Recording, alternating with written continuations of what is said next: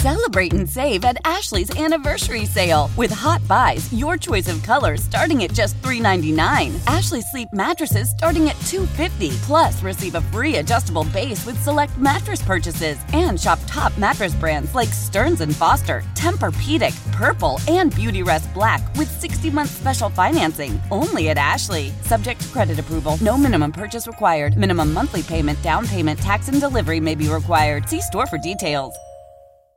So I'm a father of one. I gotta find a babysitter. I found care.com and I was blown away. Through the platform, I was able to find local and experienced candidates along with their reviews and rates, which were way more affordable than I anticipated. Care.com really put me at ease knowing that they were all required to go through a background check. If you're like me and you need to find someone reliable for your childcare necessities, check out care.com. Find the ideal sitters for your childcare needs. Passion, drive, and patience. What brings home the winning trophy is also what keeps your ride or die alive. eBay Motors has everything you need to maintain your vehicle and level it up to peak performance from superchargers, roof racks, exhaust kits, LED headlights, and more. Whether you're into speed, power, or style, eBay Motors has got you covered.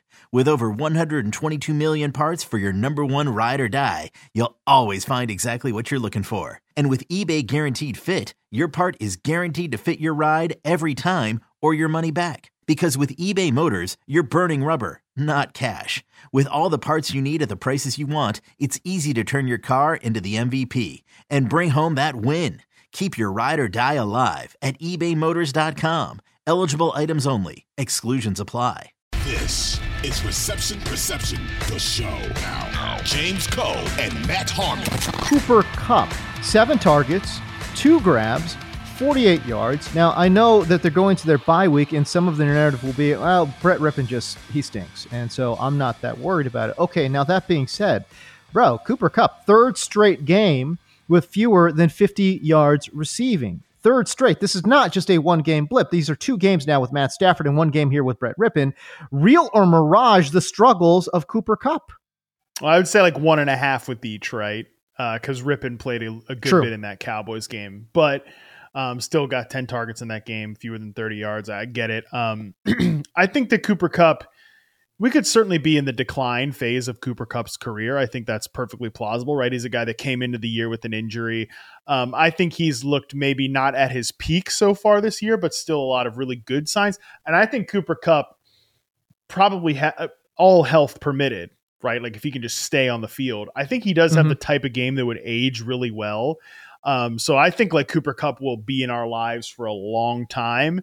But if we get to the season and, you know, remember in the offseason, we talked about there's a group of seven in terms of the elite receivers in this league.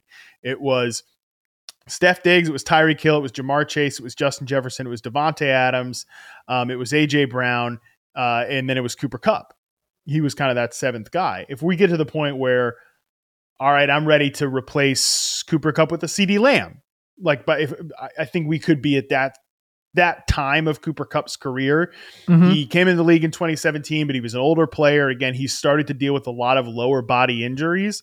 I think that's perfectly possible. I mean, the reality is just like these guys are not going to be productive with Brett Rypien under center. like as long as that, as Uh-huh. long as that happens, and this team is so, I don't know, man. I what do you, how do you feel about the Rams right now? Because we came into the year thinking like, all right, this offense probably not going to be very good. It's Cooper Kupp, he's banged up. It's Matthew Stafford, but how long is like how long can he stay healthy? Right. Um, and then Puka Nacua, I think his breakout really sort of like changed the complexion of how we viewed the Rams. But if you looked at like even Stafford's efficiency metrics or like the offense's efficiency metrics overall, he was doing really good stuff and was playing really good football, but he still never got better than like 15th, 16th in adjusted uh, net yards per attempt. They're three and six. Like Stafford maybe comes back after the bye, probably comes back after the bye, but like right. what's the future of the Rams? I guess I'm I despite the early season positivity, I still find myself asking that question. I do think that they've played really beyond their overall talent level. You know, I, I know the defense has Aaron Donald on that front line, but I think everyone was concerned about the secondary play. uh, for the Rams. And man, they have absolutely surprised uh, and played much better than I think the sum of their parts, right? So that's been a, a pleasant surprise for them. And I think they've been coached up uh, quite extensively. Um, on the defensive side of the football. That's kept them in a lot of football games, dude, because honestly, I don't think that the offense is very good. Um, yeah. Again, what is, we talk about identity. The identity of this team is absolutely to pass the football. But as you mentioned, Matt Stafford, I don't think has played high level football. I think he's played in a down year of quarterbacking. He has absolutely played above the league average. There's no question. Um, but at the same time, I think the, those moments where he's just, you know, on fire, slinging it, I think we see that in spurts. And I, mm-hmm. it, I cannot remember a single game where Matt Stafford played an entire game of just high level football. And I think we got that and we were spoiled by that. We were used to seeing that uh, early in his tenure with Sean McVay. You know what I'm saying? So um, I don't know, man. Like it, it's a it's a weird team right now because the Rams, as we know them, they never really tank. They're always looking to kind of, you know, one up themselves, right? So, but where are they right now? Because they've got an older quarterback, they've got a superstar wide receiver who, again, as you mentioned, is probably getting a little longer in the tooth, probably not as effective as he was. Uh, so I think the offense has a lot of question marks. They don't have a running back of note at all. Right. And their offensive line is still a little bit of a rebuild, right? So I'm I'm confused. I don't know what their identity is. They want to pass the ball. I just don't think they're that great at it. Yeah, I, I think that's totally fair. I mean, just if you look at them in weeks one to seven, just in terms of like offensive efficiency, like passing offensive efficiency metrics, they were 12th in EPA per dropback, but they were 21st in dropback success rate. So that sort of tells you that they could hit these big plays they could have these really positive moments. And that's all, by the way, while Stafford's not throwing a lot of passing touchdowns, because that's right. been a big thing all year long. He hasn't thrown a lot of passing touchdowns.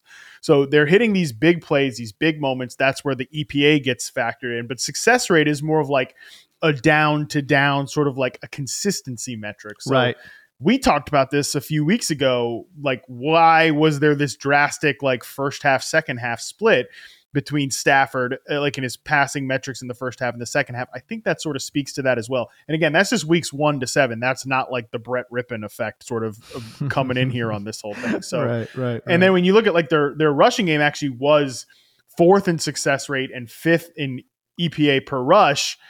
And a lot of that is Kyren Williams related. Now Kyren Williams has been out of the mix, so it's like this Darrell Henderson, Royce Freeman nonsense. So it just kind of feels like to me at times the Rams were interesting, they were plucky, but now we're still sort of like, gee, I hope Sean McVay is still enjoying the like I'm coaching the young guys, right? Because that was a theme of the offseason was he was really yeah. reinvigorated by coaching all these young players and and really falling back in love with coaching as opposed to just the pursuit of Super Bowls and all this stuff.